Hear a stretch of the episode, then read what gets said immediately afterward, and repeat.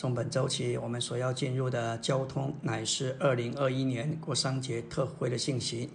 偏题是为了完成神圣的经纶，被真理构成，并且对于真理的路以及真理的推广绝对。按照提前三章十五节的启示，教会它有两面的功用：一面是作为活神的家，这意思乃是指着这位活的神需要活的教会来与他相配。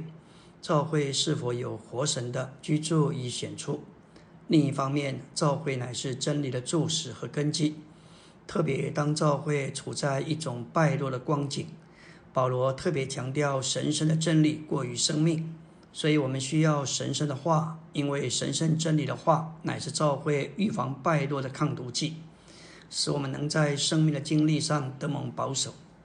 在保罗的三提书中，提前是向我们揭示神对教会的经纶，提后是给我们对抗教会败落的预防剂，提多乃是要维持教会的秩序，其目的乃是保守教会作为三一神正确的彰显。为了完成这个目的，这三本书一再的强调基本而且紧要的事物：第一，信仰，神心意的经纶；第二，真理，这是信仰的内容的实际。第三，健康的教训，真理的指示将真理供应人。第四，生命乃是指着神永远的生命，完成信仰之能力。第五，乃是敬虔，这是一种彰显神的生活。第六，就是要信，对客观信仰的响应。第七，良心，这是试验与核对，保守我们在信仰中。在这七项中，保罗强调真理过于生命。尤其当教会堕落时，真理尤其重要。启示录二章论到以佛所教会的堕落，在于离弃对主起初的爱，但是背后的原因乃是亚细亚的众教会离弃了保罗所代表的使徒的教训，这与真理有关。我们来到纲目第一大点，神在他经文里的心意，乃是要将基督同他一起的丰富分赐到神所拣选的信徒里。为了构成基督的身体，就是召会，以彰显经过过程并终极完成的三一神。第二重点说到，为了完成神圣的经纶，我们需要被真理构成。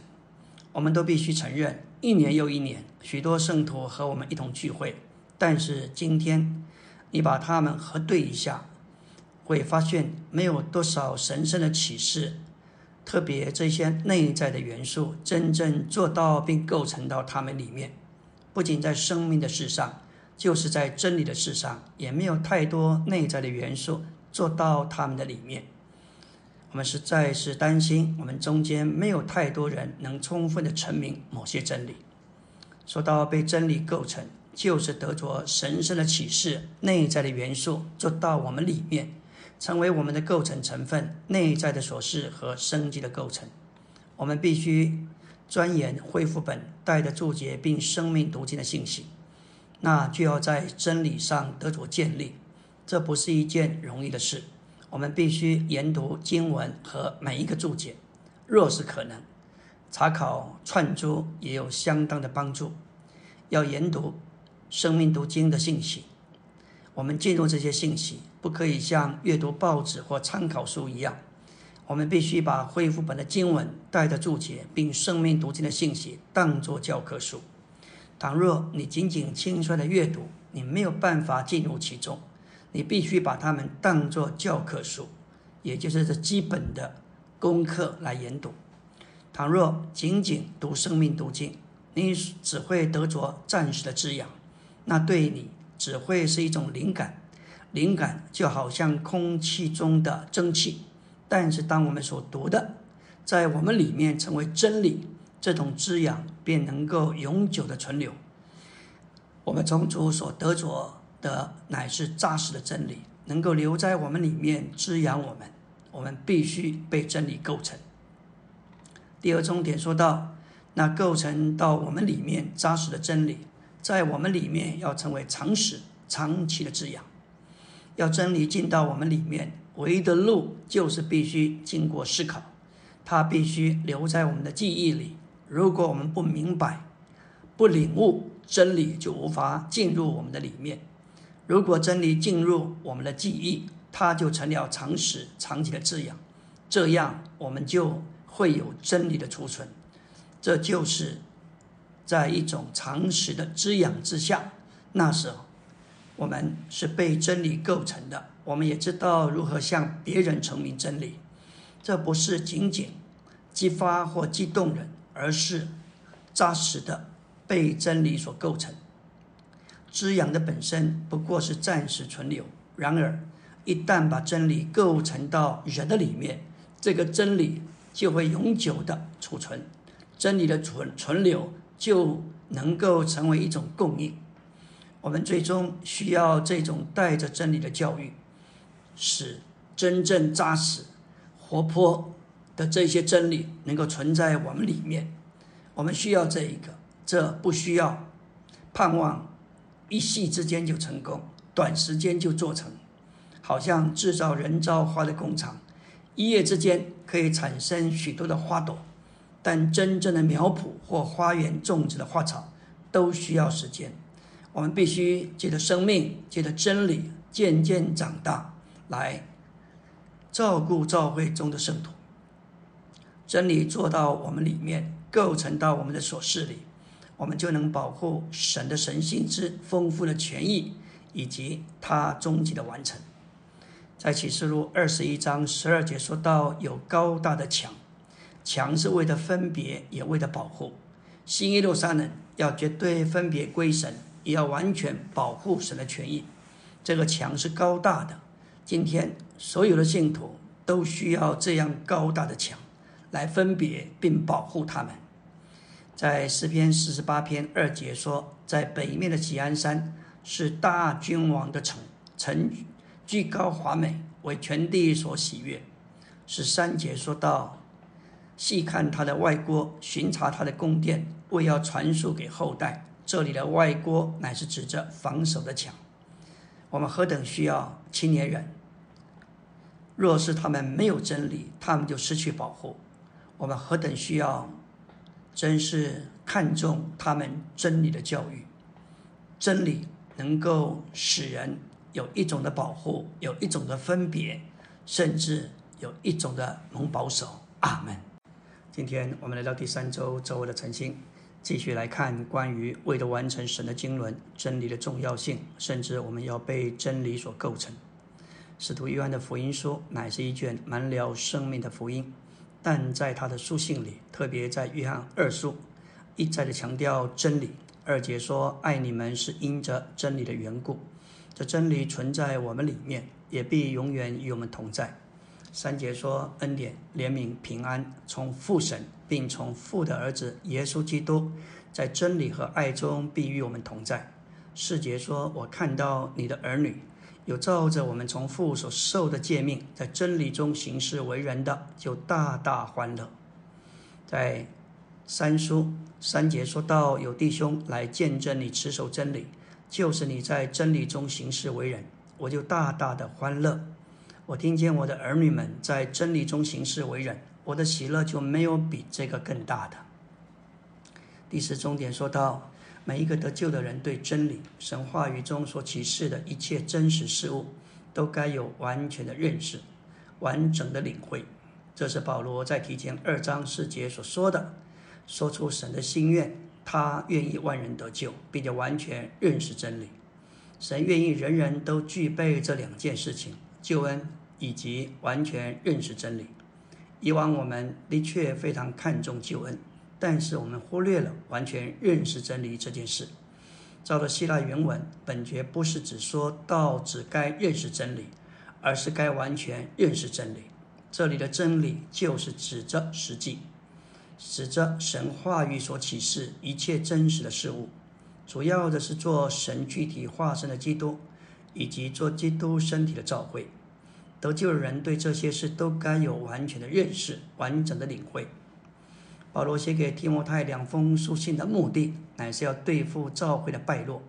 在前书，败落是借着与神的经纶不同的教训，狡猾的偷着进来；而在提摩太后书，败落已经公开的发展，并因着异端更为恶化。要对付这样的败落就必须维持真理。前书强调，神愿意所有蒙他拯救的人都完全认识真理，并且强调教会是真理的注释和根基。后书强调，我们应当正直的分解真理的话，并强调偏离的人该该回到真理上。第五重点说到，对真理完全的认识，乃是对真理的透彻领会，对我们借着信所领受的一切属灵神圣事物的实际。这是一种完全的承认，并且珍赏。在对真理的信上，圣别是非常主观的。信是看不见之景物，也就是真理的反应。实话，现在我们不仅对真理的，不仅有对真理的认识，也有对真理的信。我们对于客观上所认识的真理有了反应。当我们学习这些真理，听见这些真理。我们就会因着听而有信仰，景物也就是真理和看见就是我们的信。对于照相机，我们是客观的，但是当光也就是那里把景物带给照相机的底片，指着我们的灵，看见和景物对相机都成了主观的。相机里面的快门打开，光就把景物带给底片，在我们里面，那将真理的景物带进我们灵里的。特别是指着快门的打开，就是我们的信，那这乃是真理的信。现在我们不仅有真理作为客观的信物景物，也有对真理的信。在这对真理的信上，我们正在得救。每天我们经历救恩是在这信里，在对于真理之景物的反应里，我们都缺少对真理的信所带来的意象。我们需要向圣徒阐明真理，将正确的真理、正确的景物复制到他们的里面。第六终点，主的话，他的真理是在圣经里，但需圣经需要有正确的解释。为此，我们需要生命读经。主仆李长寿弟兄从一九七四年到一九九五年七月，每年冬夏季在美国。带领定期的生命读经训练，所释放的信息及大成，有别于历代以来许多的解经书。这些信息不只有客观真理的成名，也带着生命的供应和滋养。全套生命读经乃是照着神永远的经纶，将圣经六十六卷逐章逐节解开，阐明神圣圣言中真理的启示。同时，也带人进入属灵生命的主观经历与运用。像作者所说的，这一套生命读经有四重的目的：第一，成明圣经所包含的真理；第二，将生命供应给人；第三，解决圣经中所遇见一般困难的问题；第四，借着正确的解释，开启圣经的各卷。第七重点说到，我们必须付代价学习真理。箴言二十三章二十三节说到：“你当买真理，不可出卖，付代价买真理，对我们过金钱的生活是非常重要的。”这里的真理不是指的道理或教训，在新约里，真理乃是指着神圣的实际。当基督来到地上，他不是带着教训和道理，他乃是丰丰满满的有恩典有实际。当我们越认识真理，越让真理构成到我们里面。也让那神圣的实际成为我们人性的美德，诸如真诚和真实，我们就越在神圣的真理中生活行动。就像约翰三书使徒约翰说：“我听见我的儿女们在真理中行事为人，我的喜乐没有比这个更大的。”三一神父子灵以及他的话乃是神圣的实际，永远的救恩乃是白白得着的。人只要相信，就得着。这个生命，但是要得着神圣的实际，需要付代价来买。所以接着说，不可出卖，意思就是不要把这个灯真理实际看得太便宜。我们都需要认真的看待这事。阿门。今天我们来到第三周周三的晨信，从本周篇题来看，本篇的纲目，为了完成神圣的经纶，我们需要被真理构成。也就是神圣启示内在的元素做到我们里面，成为一种常识的滋养。我们需要付代价来买真理，也要深入圣圣经中真理的深处。这对教会乃是一个大的祝福。接着说到，我们需要有两面的绝对。首先，在走真理的路上，绝对，这是正路，这是异路，向着真理没有弯曲、没有妥协的路。接着是在神圣真理的推广上结对，我们必须学习运用讲说、推广和传播。传播神圣的真理会带进主的复兴，就像以赛亚十一章九节所描述的，对耶和华的认识充满遍地，好像水充满洋海一般。昨天我们说到，为了完成神圣的经纶，我们需要被真理构成，也就是得着神圣启示内在的元素做到我们里面，不是仅仅享受做一点的滋养。这必须经过我们的思考，经过我们的悟性，留在我们的记忆里，成了长期的滋养。这样，我们就能够有真理的储存，扎实的被真理来构成。当我们被真理所构成，就会有高大的墙，不仅是为了分别和保护，也能维护关乎神权益的神圣真理。感谢主，我们要被真理构成，就需要出代价来买真理。真理是需要买的，是需要出代价的。买就是需要付出代价。我们如果要讨主的喜欢，为了真理站住，我们必须付上代价。感谢主，老李家教会是一个不冷不热的教会。主劝他们要向他买火炼的金子，叫他们富足；又买白衣穿上，叫他们的赤身羞耻不露出来；又买眼药。高抹他们的眼睛，使他们能看见，因着他们不冷不热，这就是一种不绝对的光景，所以需要出代价买金子。金乃是表征神的神圣性情，这不是便宜的，是需要出代价才能够买到的。这里的代价，事实上就是指着我们的魂生命，我们的己，我们必须愿意否认己，上吊我们的魂生命。好叫我们得着神做神圣的实际进到我们里面。当我们学习真理之后，还必须经历基督，好使他能成为我们的实际的经历。这样，当我们向人讲说时，就不会只是给他们客观的知识和道理，乃是将基督供应给他们。关于真理，我们需要明白，需要讲解；关于基督，我们需要圣，需要经历。然后把我们所经历的供应给人。这里的基督不是仅仅客观的，远远坐在诸天之上神宝座的上面的那一位，乃是可以成为我们主观的经历，做我们生命的那一位。所以，经历基督就是经历生命，供应基督也就是供应生命。只有真理而没有经历是空洞的，因此我们都得有经历。所以，对于真理，我们不能只有道理上的认识，还必须有经历，使基督变作我们的实际。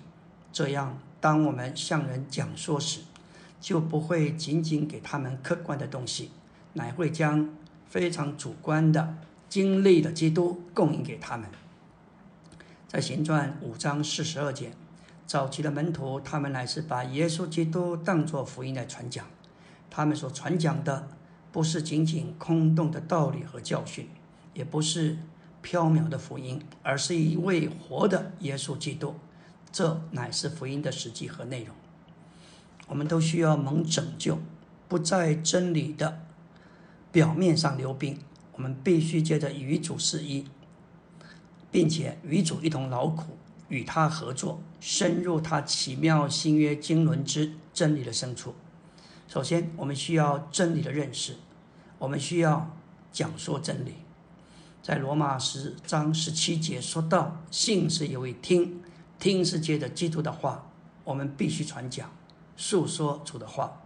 这种传讲、诉说主的话，会使听见的人在他们里面产生一种反应。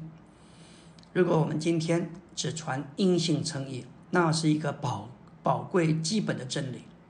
但若只说这一个，没有传扬高峰的真理，也就是神成为人，为使人成为神，我们还只停留在十六至世纪的水平。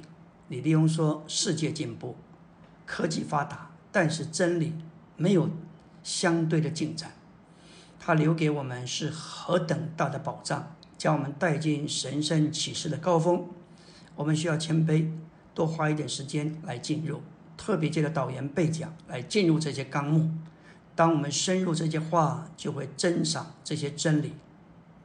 那些被真理构成的人，对教会乃是一个大的祝福。”在罗马十五章二十九节，保罗说：“我也晓得，我去的时候必带着基督之福的丰满而去。在基督之福的丰满而去，乃是指着保罗带着基督的丰富进到罗马圣徒那里，带着财物回到犹太弟兄这里，并且盼望带着基督之福的丰满访问罗马，将基督的丰富。”供应那里的圣徒，这表明教会该有的生活，乃是借着使徒充满了基督，充满了财务交通里的爱，并且满了对基督丰满之福的共享。保罗在腓立比一章二十三到二十四节，我们看见他虽然被监禁在罗马的监狱里头，但是他实在是一个供应身体的管道。他的活与他的死，对菲利比的召会影响是大的。救了他自己，保罗说：“我情愿离世与基督同在，然而留在肉身为你们更是紧要的。我仍要留下，使你们得到信仰上的进步和喜乐。”保罗是一个被真理构成的人，他是身体中供应的管道，使圣徒们能够在生命里有进展、有长大。感谢主，但愿。保罗这样的榜样也激励我们起来，成为一个被真理所构成的人。阿门。今天我们要进入第三周周四的晨星，来到纲目第三大点。为了完成神圣的经纶，我们需要对神圣真理的路绝对。真理的路就是基督徒按着神真理生活的途径。这个真理乃是新约内容的实际。真理的路就是正路，走正路就是过一种正直的生活，没有弯曲，没有偏斜。在彼得后书二章十五节说到离弃正路而走迷了，随从比尔之子巴兰的路。巴兰曾经贪爱不义的工匠。这里的正路就是真理的路，义路也就是过正直的生活，没有弯曲，没有偏斜，没有不义。这里提到巴兰，他是一个外邦的伸言者。却因着贪爱不义的工匠，离弃正路，走了弯曲偏斜的道路。在民数记二十二章到二十五章就记载，当以色列人出埃及，经过四十年的旷野漂流，最后来到约旦河东摩押平原安营。那时的摩押王巴勒看见他们人数众多，非常惧怕，就差遣人带着钱去请。巴兰这个外邦的伸言者来为他咒诅以色列人，结果巴兰为了钱受雇，走了不义的道路。可能巴兰起初心还是清洁的，但后来出了名，成为王聘请的对象。这个时候最容易遇到诱惑，即使明知咒诅是不义的事，他应该断然拒绝，但他却留下送钱的米店长老住宿过夜。还故作敬畏，说要问耶和华的意思，就显明他的心不单纯，有了破口，也为自己堕落留下了余地，使他的心给魔鬼有了进一步攻击的机会。巴兰将这事问了神，神当然是阻止他去，但是巴勒又差遣地位更高的首领，给更多的金银，要他去咒诅以色列人。这次他又留下送钱的使臣住宿过夜。神知道巴兰的心是想去的，也就没有拦阻他到巴勒那里去。于是巴兰骑着他从小就骑的驴上路，但神在他去的路上使他行路不顺，他执意往前，他的驴子保护他，他还打了，甚至恨不得杀了驴子。后来神光照他知错了。那时他就应该立刻转回，可是他却又对神说：“你若不喜欢我去，我就转回。”神知道他的心，就任凭他去。到了摩崖地，巴勒王亲自迎接他，让他感觉到那是何等尊贵，而昏了头，竟然配合巴勒。巴勒不知道什么叫做敬畏神，他以为献祭是可以买通神的。他把巴兰带到巴利那里求问，结果献祭之后，神要他祝福以色列人，一连三次巴兰献祭，结果神仍要他祝福以色列人。巴勒非常生气的要赶他走，他为了得到钱财，就向巴勒献祭，成功的让摩押的女子去色诱以色列人行淫，以至于惹动神的怒气，用瘟疫向以色列人发作。后来巴兰在一次以色列人和米甸人的征战中被杀掉了。我们看见这实在是一件。叫我们受到警惕的事情。我们要说到另外一个人物，就是罗德。我们若读比后二章六到九节，彼得说到罗德是一个异人，他的异魂为着所多玛人不法的行为伤痛。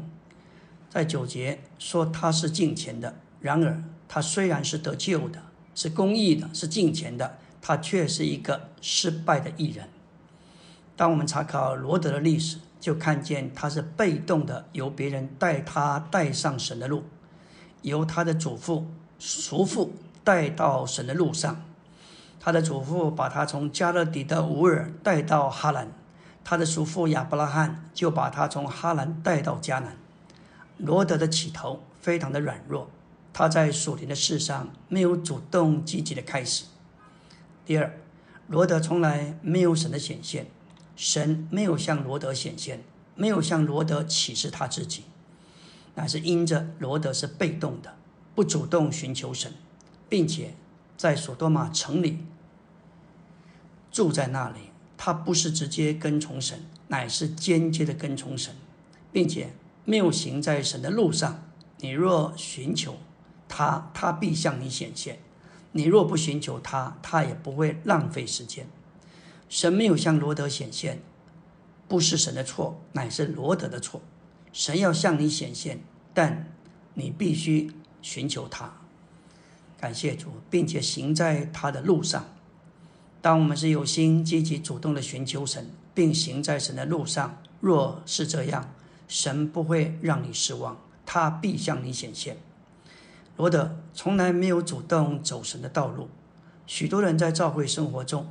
是因为有人把他们带到这里，但是他们没有主动的进入教会生活。那些在教会的路上表现主动的，今天仍然是刚强的；然而那些不采取主动、是被动的被带进教会这道路的，已经逐渐的坠落下来。他与神的关系也是受到别人的影响。罗德就好像一块的浮木，他所领的首领指着亚伯拉罕。漂流到埃及，他就跟他漂流到那里，他完全受到别人的影响。不要以为罗德是忽然飘进索多玛的，不是，那是死于非常软弱的起头而有的逐渐发展，因着物质的财物离开别人所灵的影响。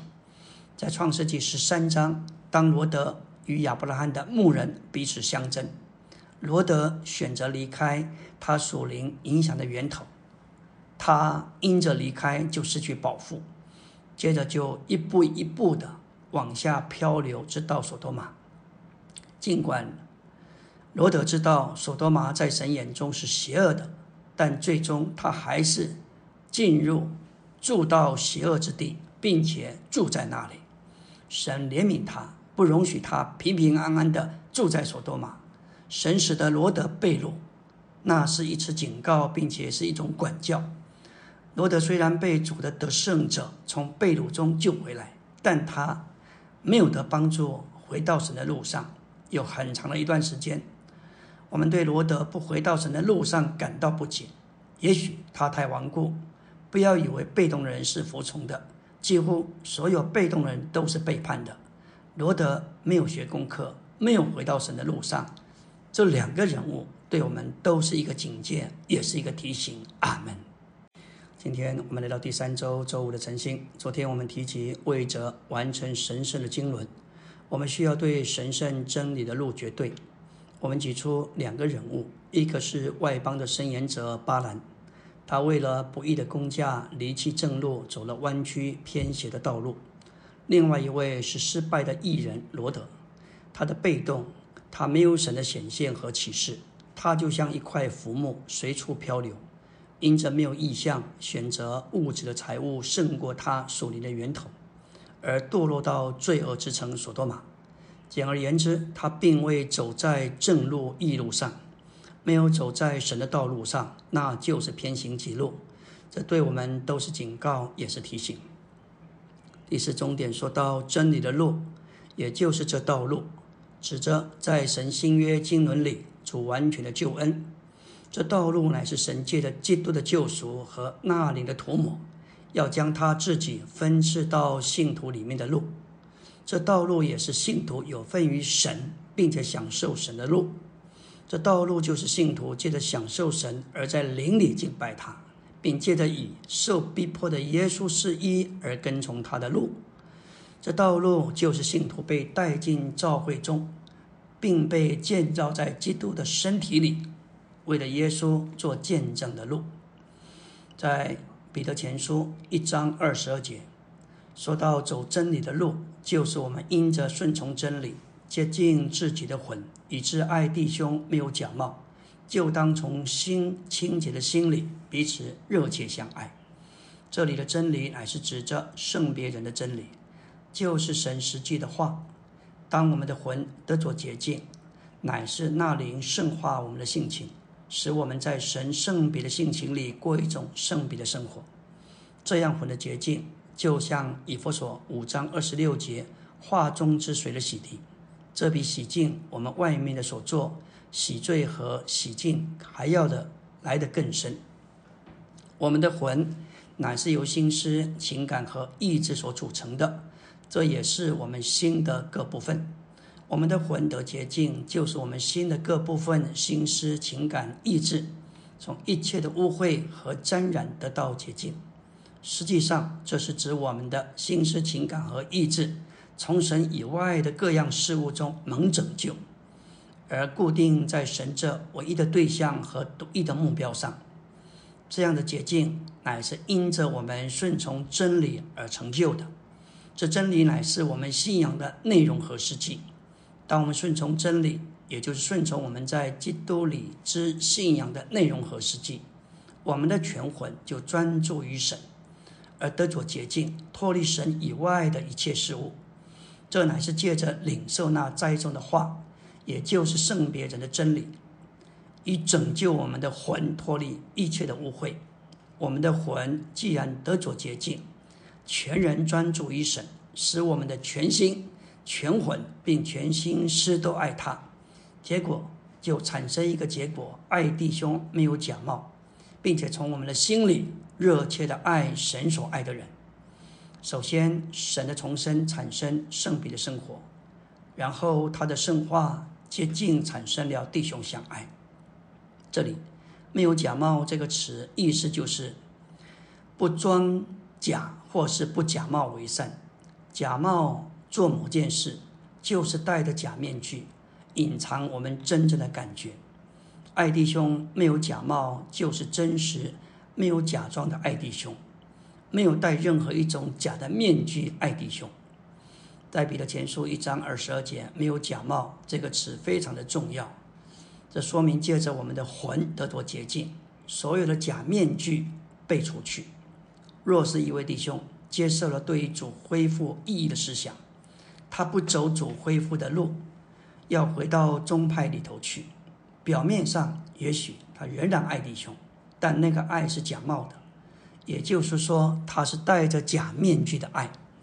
他因着不顺从真理，没有洁净他的魂，他就无法用真实的爱来爱弟兄。然而，他若定义顺从真理，并且因着顺从洁净自己的魂。这个洁净的结果就是爱弟兄没有假冒。许多时候，圣徒们在教会中过教会生活，他们看起来似乎也许彼此相爱，但是那是戴着假面具的爱，因为他们没有洁净自己的魂。我们应顺从真理，洁净了自己的魂，就能从心里彼此和弟兄们热切相爱。二节节二十二节说到洁净魂，也说到从心里去爱，从心里去爱，就是有一种不但来自魂的各部分，也来自良心的爱。我们的良心要见证，我们是以没有假冒的爱来爱弟兄。我们的良心有这样的见证，我们就是从心里头去爱。在活力牌的信息中，有一段说到实行交通，为了调和立下根基。李立勇说：“我们多年来没有实行交通，反而彼此在实行虚实。我们都把自己隐藏在面具的背后，没有亲密并彻底的交通为根基，就无法有真正的调和。”我们不该害怕被别人知道，我们该正确的被别人知道。我们越正确的被别人知道就越好，这会遏制我们的骄傲，除去我们的自夸，消除我们的优越感，甚至解除我们的自卑感。然而，我们大多数人不乐意暴露自己，反而喜欢彼此装假，遮盖自己，因此。我们就很难有亲密而彻底的交通，这时我们不能够调和在一起。我们宁愿不被人摸，不被人知道，因为我们不喜欢人知道我们。这使我们变得非常敏感，这样的情形迫使我们说话非常谨慎，恐怕彼此半点。因此，就带下一个结果：我们没有冲击力，冲击力在于同心合意。同心合意，实际上就是调和，但是因着不敞开，我们害怕被别人知道，我们没有真实的调和，就失去同心合意，当然就没有同心合意。求主怜悯，但愿我们真是愿意顺从真理，接近自己的魂，爱弟兄，没有假冒，带进真实的同心合意。阿门。今天我们要进入第三周周六的晨星。前几天我们说到，为了完成神圣的经纶，我们需要被真理所构成，我们也需要有两面的绝对。先前我们提到，需要在走真理的路上绝对。今天来到第四大点，为了完成神圣的经纶，我们需要对神圣真理的推广上绝对。福音包括圣经中所有的真理，全本圣经就是顺道神的福音。而教会今天有一个独一的托付，就是传扬福音，内容当然就是真理。我们所传扬的真理，乃是传扬高频的福音。我们要说到圣经中有四大的真理：第一，神的创造。圣经首先说到神的创造，主要有两个重点：第一就是创造生命；第二，创造人。论到创造生命，这是神创造里非常特别的点。今天无论科学多么发达，能研究出许多高科技的产品，但是只有神能够创造生命。神神先造无生之物，再造有生之物，从低等的造起，造到高等的生命。整个受造生命中最高的乃是人的生命，这个生命乃是照着神的形象而造的。在整个宇宙间，最高的生命乃是神的生命。创世纪二章有生命树，乃是指着神的生命说的。这一棵树摆在人的跟前，表明神要人接受他这最高的生命，好在人的生命里活出神的生命来。这就是关乎神的创造的真理。第二，人的堕落。圣经说到人的堕落，记载在创世纪第三章。人的堕落有两个重点：第一，人一堕落就在神面前有了罪案而成为罪人；第二，人里面有了罪性，这是撒旦进到人的肉体里产生的。撒旦引诱人吃了知识善恶树的果子，那果子乃是指着撒旦说的。结果在人的肉体里就有了罪性，这个罪性在圣经里就称为罪。第三，神成为肉体。这里有三个重点：神带到人里面；第二，完成救赎；第三，结束旧造。神成为肉体，把神带到人里面，在玛利亚里面承孕所生出来的那位耶稣，乃是一个神人。看他外面是人，里面却是神。他的神性活在他的人性里，他的人性彰显他的神性。在他的人性里有人的美德，在他这些美德里又有神的属性来加强那些人的美德。这一位神人上到十字架上受死。完成了永远的救赎，他在十字架上把万有、一切旧造，特别是消极的，完全结束了结。我们要说到神的分赐，英文是 dispensing，这个词乃是指的神的安排、神的行政。在神的计划里，神不仅来成为肉体，并且他要把自己分赐到他所拣选的人里面。他如何来分赐？首先，我们必须看见主的死不只是结束，他乃是死而又复活。复活是一个新的开始，他的死乃是使一切消极的救人救造世界撒旦都了结，都结束。然而，当这一切都结束之后，有一个新的开始，那就是复活。彼得前书一章三节说道：“因着他复活。”我们众人都蒙了重生，并且有活的盼望。保罗说：“主这位幕后的亚当，接着复活，成了赐生命的灵。”这就是说，基督复活以后，乃是一个赐生命的灵，能进到所有信他的人里面。他在我们里面重生我们，乃是指着我们有份于神的生命，圣别我们，使我们有份于神的性情，更新我们。使我们有份于神的心思，变化我们；使我们有份于神的所事，磨成我们；使我们有份于神的形象，最终使我们能够得荣，也就是我们有份于神的荣耀。感谢主！现在人的教育水准普遍提高，人的思想逻辑也都是进步丰富的，会思考人生的种种问题。感谢主！我们若是传讲这四大的真理，会对人生思考给他们一个满意的答案，知道让他们知道人生的意义。今天社会文明发展的结果，人里面是虚空的，唯有主恢复中这些高超的真理，能够填满人里面的虚空。主已将这些宝贵的真理赐给我们，让我们不仅向信徒，也向那些不信者传播。感谢主。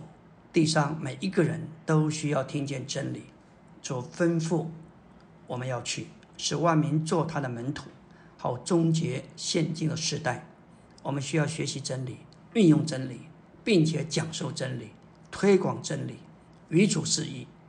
我们若要开展主的恢复，就必须认识真理的各方面，并且要学习，要成名讲解真理，传播神圣的真理，会带进主的复兴。按照以赛亚十一章的话，复兴的来临乃是因为认识耶和华的知识要充满遍地，好像水充满洋海一般。我们必须为主说话，好带进这个复兴。若是没有人传播这个神圣的真理，人怎能听呢？传播那解开并解明之神圣真理的人，他们的脚中是何等的佳美！阿美。